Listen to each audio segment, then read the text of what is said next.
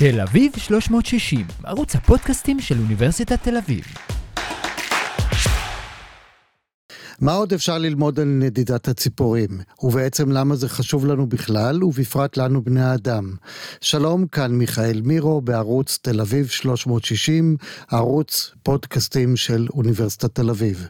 שלום לך, פרופסור יוסי לשם. שלום וברכה. כשמדברים על ציפורים, אה, אפשר לומר שאתה ייסדת את אה, תחום הצפרות בישראל, כל הנושא הזה, ואתה גם פרופסור באוניברסיטת תל אביב, במחלקה לזואולוגיה, וכשאנחנו מדברים על נדידת ציפורים, בואו נבין קצת את כל הסיפור הזה. זה סיפור פשוט מופלא של ציפורים שמוצאות להם את המקום לפי הצרכים שלהן. קודם כל, אני, תרשה לי לתקן אותך, אני לא ייסדתי. אני אמנם 50 שנה מעורב בזה עמוקות, אבל היו לפניי, ואני גאה להיות בנעליהם, כמו פרופסור היינריך מנדלסון, נכון. שהקים את האוניברסיטה, או פרופסור עמוד זהבי, שהקים את החברה להגנת הטבע. אה, אבל לשמחתי, אה, אני למדתי מהם לא מעט, ואני חושב שהנושאים האלה של חקר ציפורים, ולא רק חקר, אלא לנסות לשמור עליהם ולחבר אותם לבני אדם, זה נושא שהשילוש הזה מאוד הדליק אותי, ולכן אני כבר 50 שנה בעניין. כן, ולכן גם אמרתי את זה, כי כשאנחנו מדברים על צפרות, בשבילי צפרות זה גם הנגשה. בערך, זאת אומרת, איך אתה מנגיש את זה לציבור, ואתה הופך את הנושא הזה לנושא חשוב, כי היום אף אחד לא מתעלם מזה. אז אה, אין ספק שהנושא הזה הוא באמת נושא מאוד מיוחד, ואני תמיד מספר לסטודנטים שאני גאה לכך שהגעתי למצב שההובי שלי זה גם המקצוע, אז אני קם כל בוקר, אני כבר בן 75, אבל אני קם כל בוקר עם חיוך, כי אני עובד במה שאני אוהב לעשות. הבנתי, והציפורים, מסתבר. והציפורים כמובן, זה לא סתם, הרי יש פה עולם חי, עשיר וגדול, ועובדה שהאקונומיסט פרסם פעם מאמר, שהיום ההובי שהוא הכי נפוץ זה הצפרות, חובבי ציפורים, מעבר לחוקרים.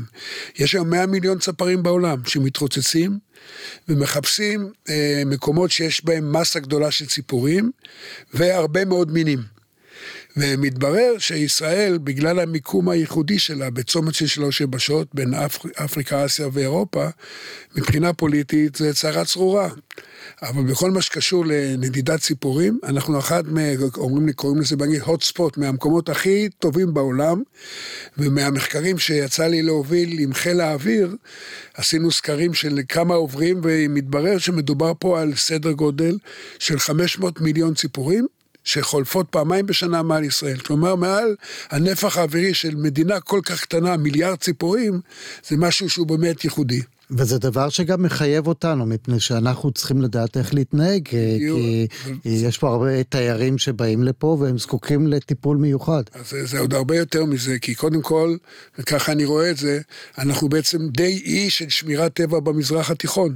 בארצות שסביבנו, הנושא הזה הוא לא כל כך מפותח, ולכן יש לנו עוד מחויבות גדולה, ולכן אולי בהמשך גם לדבר. אני, אה, אני זכיתי להוביל מיזם שנקרא אה, על התנשמות כמדבירות ביולוגיות לחקלאות. והמיזם הזה אה, פרץ היום לא רק לירדן ולרשות הפלסטינאית, אלא היוונים והקפריסאים התחברו, והשנה עכשיו שאחרי שהתחלפה הממשלה, אה, חותמים הסכם טרילטרלי כדי לחבר אותם, חתמו כבר על גז ועל ביטחון ועל סייבר, ועכשיו יהיה תנשמות. אז אם אתה מצליח להרים את התנשמות לרמה הזאת, זה עובד מצוין. והסיסמה שלנו עכשיו עם התנשמות היא שהתנשמת החליפה את יונת השלום. למה עם יונת השלום נכשלנו? נכון. בכל מקרה, בנושאים האלה של הנדידה והטבע באמת זה סיפור יוצא דופן למדינת ישראל. וכשמדברים על נדידה, יש פה בעצם uh, כמה דברים שמי שחוקר, קודם כל אני חושב שהדבר הראשון שלמדתי זה צניעות וענווה. פתאום אתה מסתכל ואתה רואה שהציפורים האלה יודעות לנווט הרבה יותר טוב מאיתנו. בשביל להגיע פה לאולפן, שלוש פעמים הודיעו לי ממחלקת דוברות, בין חדר אפס והייתי צריך לבוא כמעט עם ווייז. כן. הציפורים עושות את זה ביכולת מדהימה.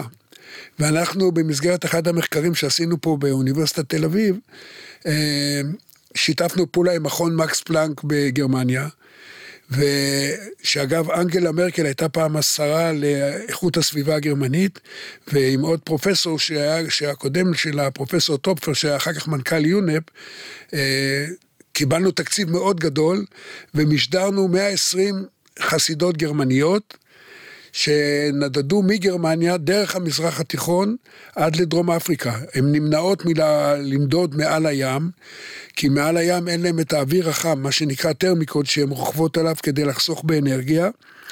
ולכן אנחנו בעצם מהווים מעין אה, אוטוסטרדה, כביש 6 של נדידת ציפורים, ועוברות מעלינו כמעט כל החסידות. בוא תנסה להסביר לי איך זה קורה? זה פשוט דבר אה, קסום. אתה רואה חסידות, יש מוביל, מובילה, לא. אה, אה, איך זה עובד? אז קודם כל זה, זו תכונה גנטית. זאת אומרת, אה, למשל אצל החסידות, אם התחלנו לדבר על חסידות, הצעירים עוזבים את האזור הכינון לפני ההורים. זאת אומרת, אף אחד לא הראה להם לאיפה לעוף ומה לעוף, אז הן יודעות לנווט, כמו שאמרתי, בצורה יוצאת דופן. והיו לנו, כששמנו להם את המשדרים נקלטי לוויין עם GPS, הייתה לי, נתנו להם אגב, כי אני מיד נפל לי האסימון כשאמרת איך מתחברים לבני אדם. נתנו להם שמות אה, יהודים, נוצרים ומוסלמים, וחיברנו את זה, אז היה שר החינוך שהתחלנו את זה, זה היה ב-1996. אה, בנינו אתר אינטרנט גדול, ובגלל שהכל היום כבר רץ דרך האינטרנט, אז התלמידים יכלו לעקוב אונליין אחרי החסידות הנודדות. והייתה לנו חסידה אחת שקראו לה פרינצסה, זה בגרמנית הנסיכה, והיא עפה מעץ בגרמניה לעץ בדרום אפריקה 13 שנים רצופות. היא ידעה לנווט מהעץ בגרמניה לעץ בדרום אפריקה מרחק של 11 אלף קילומטרים. תמיד אותו עץ. תמיד אותו עץ, עשינו סרט עם הצדף, הטלוויז... אחת הטלוויזיות הגרמניות, היא בחורף תמיד חרפה על אותו עץ. אז לעוף את המרחק העצום הזה, זה משהו נפלא. והיא יודעת לנווט בעזרת גרמי השמיים, היא יודעת לקרוא את כוכב הצפון, והיא יודעת אה, להיות רגישה מאוד לכוח המגנטי של כדור הארץ, זה סיפור בפני עצמו, יש לי קורס באוניברסיטה, אה, שאפשר לבוא ולשמוע על זה יותר בפירוט, אבל זה לא רק שהן יודעות לנווט בדיוק, מתברר שהן גם יוצאות בול כמעט באותו שבוע, או באותו יום אפילו. היה פרופסור באוניברסיטה העברית, אה, אוריאל ספריאל, שגם היה מראשוני הצפרים, הוא אגב, אני עכשיו מקים יחד עם הספרייה הלאומית ארכיון לשמירת הטבע. כי מתברר שלא באוניברסיטה ולא בחברה ולא ברשות שמורות הטבע שומרים את המסמכים כמו שצריך. אז עכשיו עם המבנה החדש אנחנו עושים שם ארכיון וראיינו אותו, והוא הביא לי מסמכים, הוא יקר רציני, אוריאל. בכיתה ד' הוא הקים, בכיתה ד', חוג צפרות בתל אביב, וממנו צמחו שישה פרופסורים.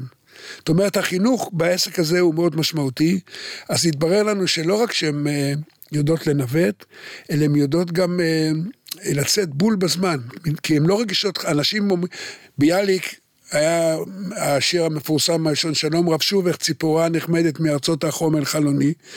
אין להם בעיה להישאר בקור לציפורים, הן עפות בעקבות מזונם. אם נחליאלי אוכל חרקים, בחורף בפולין אין חרקים, אז הוא עף לאפריקה ושם עם הכנפיים שלו, ושם הוא יכול לאכול את החרקים. אבל הוא יודע, הוא מאוד רגיש לשינויים באורך היום, ואז הוא עובר, ביום שהיום מתקצר, הוא מתחיל לזלול, הופך את האוכל לשומן, וציפור ששוקלת כמו עלבית, זה ציפור של שבעה גרם. הופכת את ציפור של 14 גרם, הכל שומן, והיא בעצם שורפת את השומן, זה מה שעושה בואינג כשהוא טס לניו יורק, הוא שורף את הדלק. תשמע, לבני אדם יש המון מה ללמוד מהם. אז מה שאני אומר, לא רק המון מה ללמוד. תחשוב שכזאת עלבית ששוקלת 7 גרם, יש לה מוח של שליש גרם. ויש מושג שכולם אומרים, רוצים להגיד מישהו... מוח של ציפור. מוח של ציפור, אני כל פעם לוקח את זה אישית, כי אני חושב שעם מוח כזה קטנטן, היא עושה את הדרך הזאת, ומנווטת ויוצאת בזמן, זה דבר מופלא. לכן... אתה יודע, חברות טיסה צריכות ללמוד את זה היום, הן לא מדייקות. אה.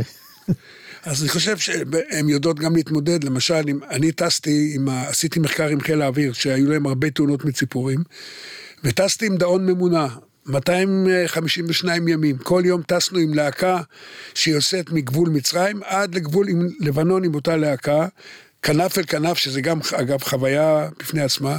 כשהייתי ילד, אני כבר הייתי מאוד, חלמתי להיות טייס בחיל האוויר. הייתי בהתחלה, אפילו לא הייתי בצפרות, אני נולדתי בחיפה. הייתי בעיקר בעסקי תעופה, והייתי מזהה מטוסי חיל האוויר ובונה את הדגמים שפעם היו בביטאון חיל האוויר. אז בסוף החלפת את זה בציפורים. כן, כשהייתי בשביעית, ב... הלכתי, הייתה לי חברה, הלכתי לראות סרט, ופתאום אני אומר לה, מה, למה, אין פוקוס לסרט. היא אומרת, מה פתאום, יש פוקוס מצוין. והתברר שאני צריך משקפיים, ואז עם משקפיים כבר נפסלת לקורס טיס.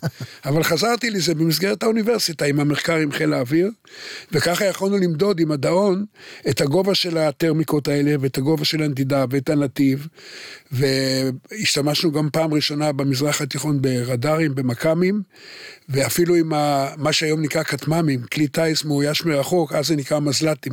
מטוס זעיר לא טייס, זה הפעם הראשונה בעולם שהשתמשו עם מזל"ט למשהו חיובי, לא למטרות אה, מלחמתיות, לעקוב אחרי הנדידה, כי עשיתי את זה לחיל האוויר, אז קיבלתי את זה on the house. ומכל הנתונים האלה שאספנו, גם עם רשת של צפרים, אה, מיפינו לחיל האוויר את נתיבי הנדידה, וחיל האוויר עשה בעקבות המחקר שלנו נוהל אמ"ץ, זה ראשי תיבות אזור מוקד ציפורים. זאת אומרת שהם שינו את ה... שינו בצורה דרסטית, ומיד ירדו התאונות ב-76 אחוזים. וזה חסך לתקציב הביטחון מאז שסיימנו את הדוקטורט הזה, אה, מיליארד וחצי דולר, שכמובן הכי חשוב זה חיי טייסים. עד שהתחלנו את... וגם חיי הציפורים, אנחנו רוצים גם את אה, חייהם. אתה בדיוק, אתה יודע, אני פעם עשיתי הרצאה למפקד חיל האוויר הבריטי ולכל הגנרלים. ואמרתי, בכל אופן, אני באתי מהצד של הכלה, מהצד של הציפורים. ואז קמה האישה שלי איזה גנרל, אומר, היי, פרופסור לשם, זה גם הצלת חיי ציפורים. אמרתי לו, ברור, משם אני בא, אבל בכל אופן מדברים פה על חיי אדם, וצריך לדעת שעד שהתחלנו את המחקר המשותף, 11 מטוסי קרב התעסקו מציפורים. שלושה טייסים נהרגו, נזקים של מאות מיליונים. כך שהסיפור הזה שינה את תרבות הטיסה בצורה דרסטית, ולמרות שאני בן 75, אני עדיין קשור עד היום בנימי נפשי אה, עם חיל האוויר. עכשיו, אה, כשאנחנו מדברים על החבות שלנו כבני אדם אה, לציפורים, אנחנו יודעים, הם באים לפה, אז אנחנו צריכים לדאוג שהחקלאות שלנו תהיה מותאמת, ואנחנו צריכים לתת להם שיהיה להם מה לאכול, וחלילה עם אה, דשנים ורעלים וכל מיני דברים. אה, איך עושים את הגישור הזה? איך הם משכנעים את העולם הכלכלי, את העולם החקלאי, שהוא אומר, אני רוצה לגדל, אתה מביא לי נזקים. מסכים איתך לגמרי, והאמת שאני הגעתי לסיפור של התנשמות, אה, מכיוון שבעמק החולה, הרי הממשלה לא רק היום עושה טעויות רבות, היא עשתה את זה כבר גם לפני 70 אה, שנה. זה ממשלות ישראל לדורותיהן. לדורותיהן, ואני לא נכנס לפוליטיקה, אבל עושים טעויות, מה לעשות? וייבשו את החולה. ואני חושב שלא מרוע, לא, בתחילת שנות ה-50 ייבשו את החולה, הם פשוט לא הבינו במה מדובר. ופרופסור מנדלסון, שהזכרתי אותו, הזדעק ורץ לווייץ ולכולם, אמר, תשמעו, זה המקום הכי חשוב כנקודת מעבר לציפורים נודדות. וציפורים ציפורים מקננות וכולי, ולא הבינו מה הוא מבלבל את המוח. וייבשו את החולה בשביל לגדל שם גידולים חקלאיים, ואז התחילו להשתמש בכמויות אדירות של חומרי הדברה. וכל שנה אלפי ציפורים נודדות. מתו, מתו שם במערלה, המערלה המשנית, כולל עופות דורסים וציפורים נדידות כמו עד שמש ואחרים שם.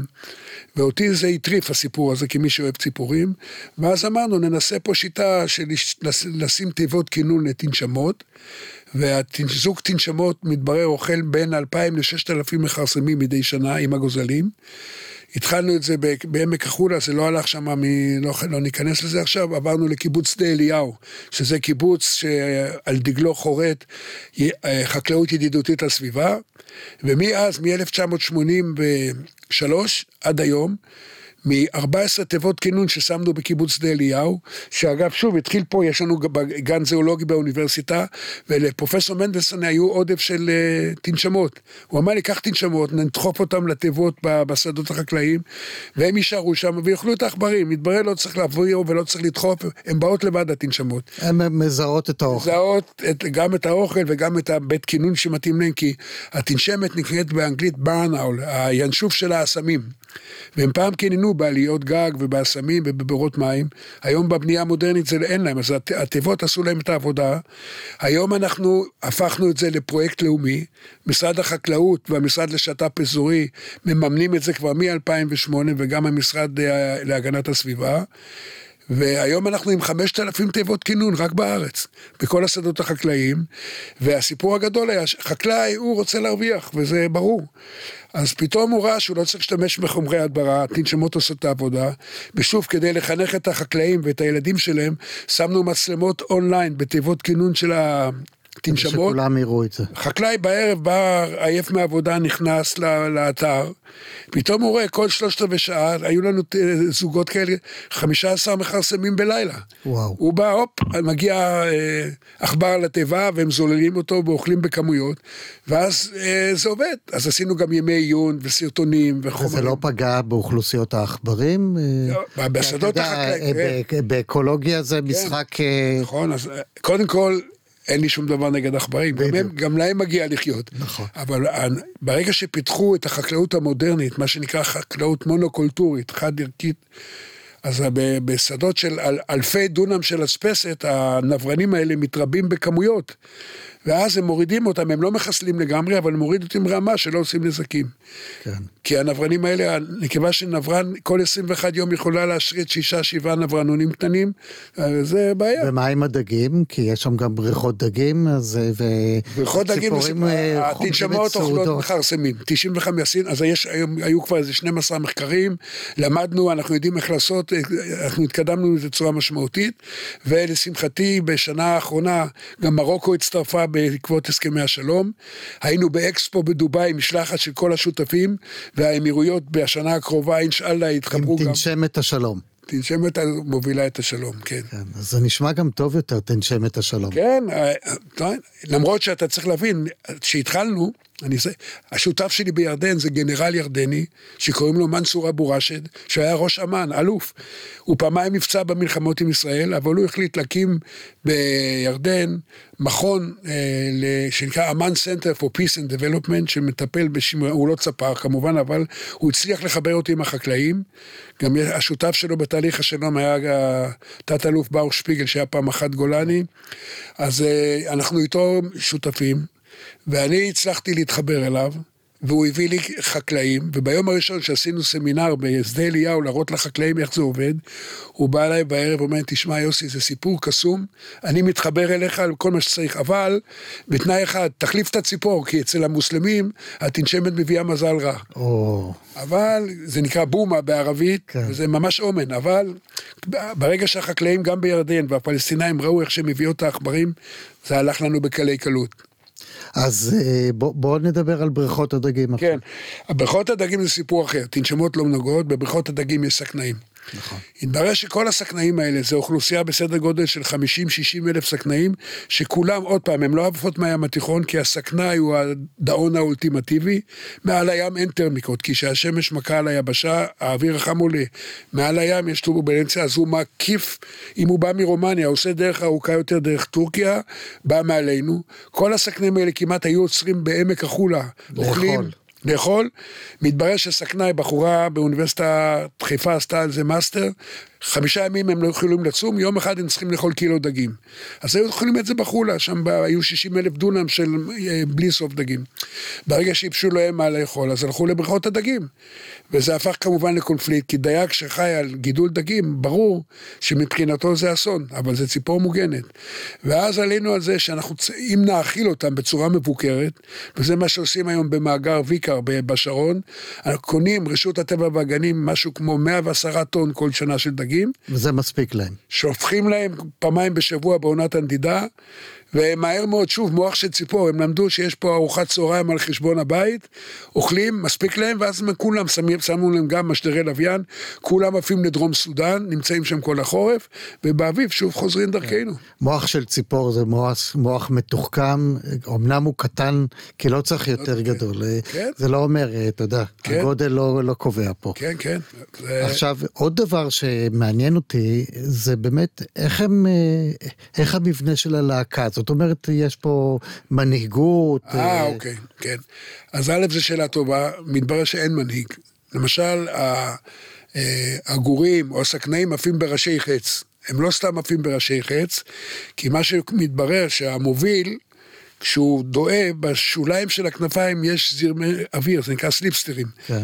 אז מתל- מתלבשים עליו עוד זוג סכנאים, ועל זוג הסכנאים עוד זוג סכנאים ועוד זוג סכנאים, וזה יוצר את הראש חץ. זאת אומרת, הם תלויים אחד בשני בעניין. שני, ומתברר שזה חוסך 18% מהאנרגיה, חוץ מהראשון, שהוא הראשון שעף. החיל האוויר האמריקאי עשה ניסיון, לקח שמונה מטוסי F-18, שכל שלוש דקות אחד התחלף, הוביל, כמו הציפורים, מתברר שזה לא מנהיג, אלא כל כמה דקות אחד עובר קדימה, והוא זה שמבזבז יותר אנרגיה, ואחרים נהנים.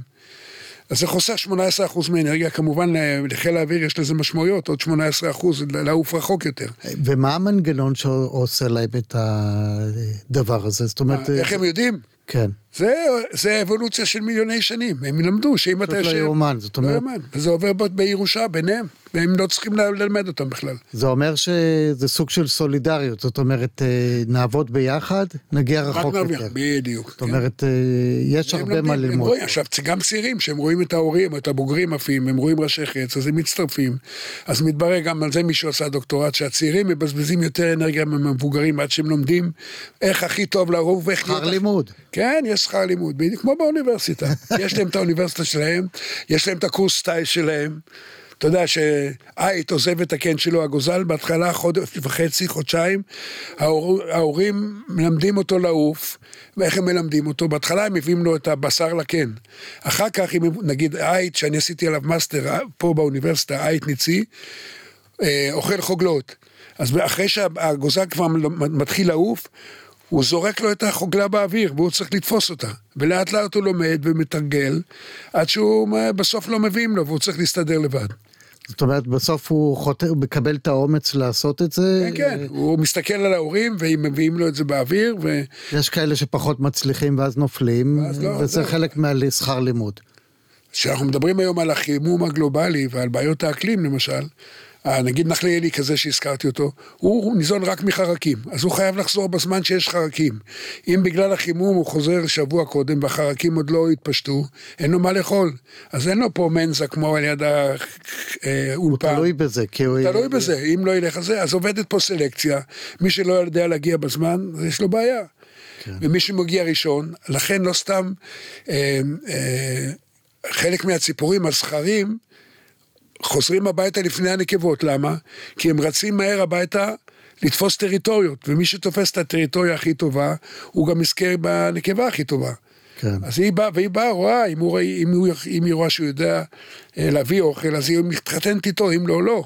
אז למשל את העית הזה שהזכרתי, לפני שהוא מתחיל להזדווג עם הבת הזוג שלו, הוא עושה, זה נקרא דיספליי, תצוגה. הוא עולה לאוויר לגובה של איזה כמה מאות מטר וצולל כמו תהיל ועולה, וכאילו מראה לאשתו, תשמעי, תראי את את תראי שלי." את הביצועים שלי, יש לי את היכולת, תלכי איתי ותוכלי לשבת בשקט בקן ולגדל את הגוזלים. וזה זה כאן אתה אומר חיזור על סמך אה, ביצועים תנועתיים, אבל יש גם חיזורים שהם על בסיס צבעים. ברור, יש חיזורים על בסיסאים ויש חיזורים על בסיס קולות.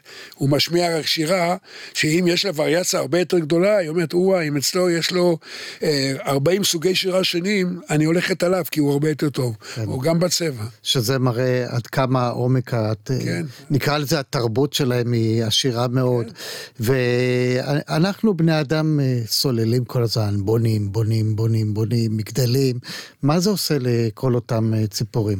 אה, בעיה מאוד רצינית. תראה, אם... למשל הסיסים, אני יודע שזה עשה נזק, זאת אומרת ש... לא, דווקא, סיסים הם ציפורים, ש... הסיס זה בכלל ציפור שאני מעריץ ביותר, למה? היא בלי, בלי הפסקה, זה ציפור בלי שלוש הפסקה. שנים היא באוויר. חיל האוויר, אחרי שהוא עושה את המשימה שלו, הוא צריך לטוס, ומובילים. אותו לדת"ק וזה. הסיס הזה, מהרגע שהוא קופץ מהקן, אגב, הרגליים שלו מנוונות, אם הוא נופל לקרקע הוא לא יכול להתרומם. כן. אבל, אבל מהרגע שהוא קופץ מהקן, אז הוא במשך שלוש שנים רצופות, עד שהוא מגיע לבגרות, הוא לא נוגע בקרקע. הוא אוכל באוויר, הוא ישן באוויר. תחשוב, ציפור ישנה באוויר, ומחקרים עשו והראו שאצל הסיס, שוב, מוח של ציפור, חצי מוח נרדם יחד עם עין אחת, ובאמצע הלילה זה מתחלף. כי הוא כל הזמן עף. הוא צריך לישון. זה, זה פשוט אה, דברים מדהימים. מדהימים. אז הוא שותה באוויר, אתה יודע, אם הוא רוצה לשתות, הוא יורד באוויר. למים, לוקח זיפ ועולה, ישן באוויר, אוכל באוויר את האבחושים הקטנים, והוא אפילו מזדבק באוויר. תחשוב, לא צחוק, להזדבק באוויר, והוא רק, לכן הוא אבל את צריך... הכינון הוא צריך לעשות במקום מסוים. בדיוק, אז כאילו, לכן לא סתם יש 80 זוגות בכותל, הוא צריך מקום שאם קופץ, הוא לא צריך להגיע לקרקע, אלא הוא מיד מתרומם. אז במצוקים גבוהים וכולי. אז בערים, באמת, עם הבנייה המודרנית, בתל יש לנו אביב, בעיה. יש בעיה, בדיוק, זה לא פשוט. אבל אה, זה עובד. ו- אבל אה, לנשרים למשל, הרסו להם את בית הגידול. ישראל היא מדינה מאוד קטנה, הנגב עוד יחסית בסדר, אבל אה, בצפון הכל צפוף, אין להם איפה לחיות, הם צריכים למצוא פגרים. חיות הבר במאה הקודמת כבר... אה, אחרי מלחמת העולם הראשונה היו פה אלפי כלי נשק, צעדו אותם, אז לא היה להם לאכול לא יעלים, לא צבעים, לא ראמים, אז הם עברו לצאן ולבקר. קמה המדינה ב-48, סילקו את הבדואים מהנגב, מהמקומות שהם היו עם העדרים שלהם. אז הם היו צריכים למצוא מזון אלטרנטיבי, והיה צריך להכין להם את תחנות ההאכלה. אין אחרת, אין להם מספיק מזון. והורעלו, הרבה מתו מהרעלות, כך ש... יש גם הר- הרעלות אה, ראשיות ויש כן, גם הרעלות משניות, משניות, נכון, שאתה כן. מרעיל אה, אה, בעלי חיים אחרים שהם אוכלים אותם, ו... כן, אתה רואה שלמשל בגולן יש זאבים שהתפשטו וטורפים עגלים, אז החקלאים שם כמה פעמים כבר העילו, ובמקום להרעיל זאבים הרגו אה, הרבה נשרים. היום בגמלה, אני עם הסטודנטים שלי הייתי כל שנה נוסע לגמלה לראות מושבה של 65 זוגות. היום אפס. אפס, לא יאומן. וגם, אתה יודע, כשאתה מסתכל על תל אביב, בונים בונים, כמו שאמרתי, פחות עצים, פחות, ו- וגם המגדלים האלה משנים להם את משטר הרוחות, ו... כן, אחר כך יש לך פתאום ציפורים פולשות, כמו המיינה והדררה, שהמיינה ציפור מאוד אגרסיבית, והיא מתחרה עם הציפורים המקומיות. מאיפה הם הגיעו? מאיזה, מפארק ציפורים? כן, אל תשאל, זה משהו שמעצבן אותי כבר שלושה עשורים כמעט. הקימו את הצפרי ברמת גן, נכון. ואיזה מגדל אידיוט שחרר 17 מיינות כדי לראות איך הן מסתדרות בטבע. אז הם הלכו לאורך הירקון, התחילו לקנן שם.